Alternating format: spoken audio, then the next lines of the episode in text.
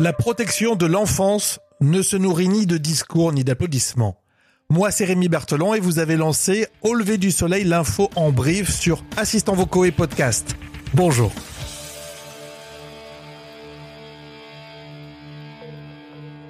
Au lever du soleil? Avec Rémi. Mince, j'ai oublié de couper mon portable. C'est pas grave.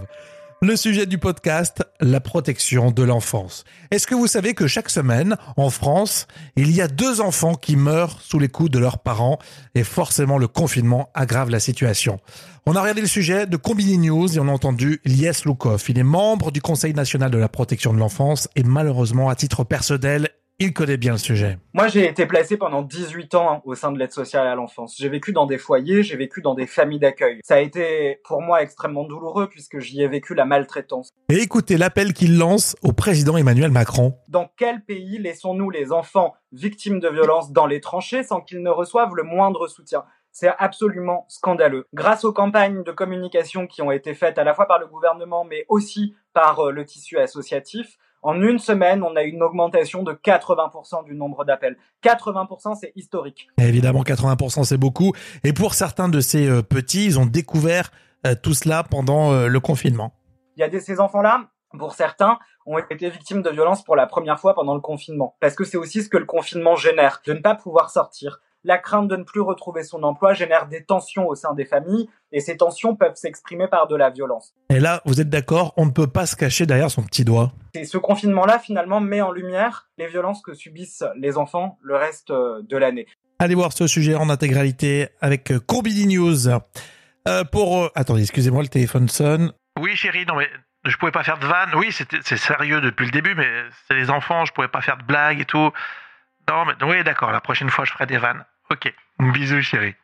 On continue avec euh, ces sirops qu'il faut éviter en période de Covid-19. C'est 60 millions de consommateurs qui nous prévient des sirops contre la toux à base de folcodine.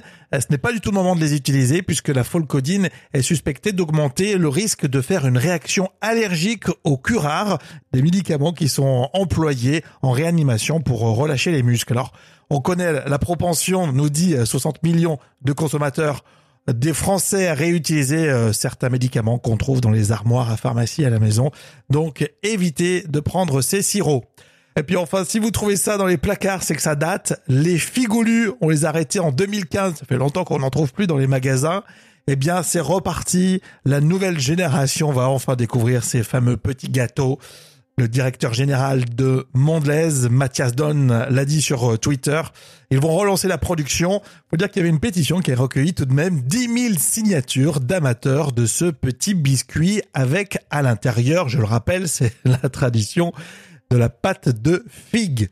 Moi, j'aimais bien ça. Hein Donc ça, c'est acquis. Il n'y a plus qu'à relancer le tang. Le fameux jus d'orange en poudre. Ça va être un régal. Ça, c'est la France d'après.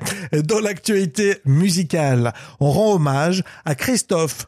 Lancez Au lever du soleil la playlist sur Deezer et vous écouterez Christophe en featuring avec Philippe Catherine, une reprise inattendue d'Aline.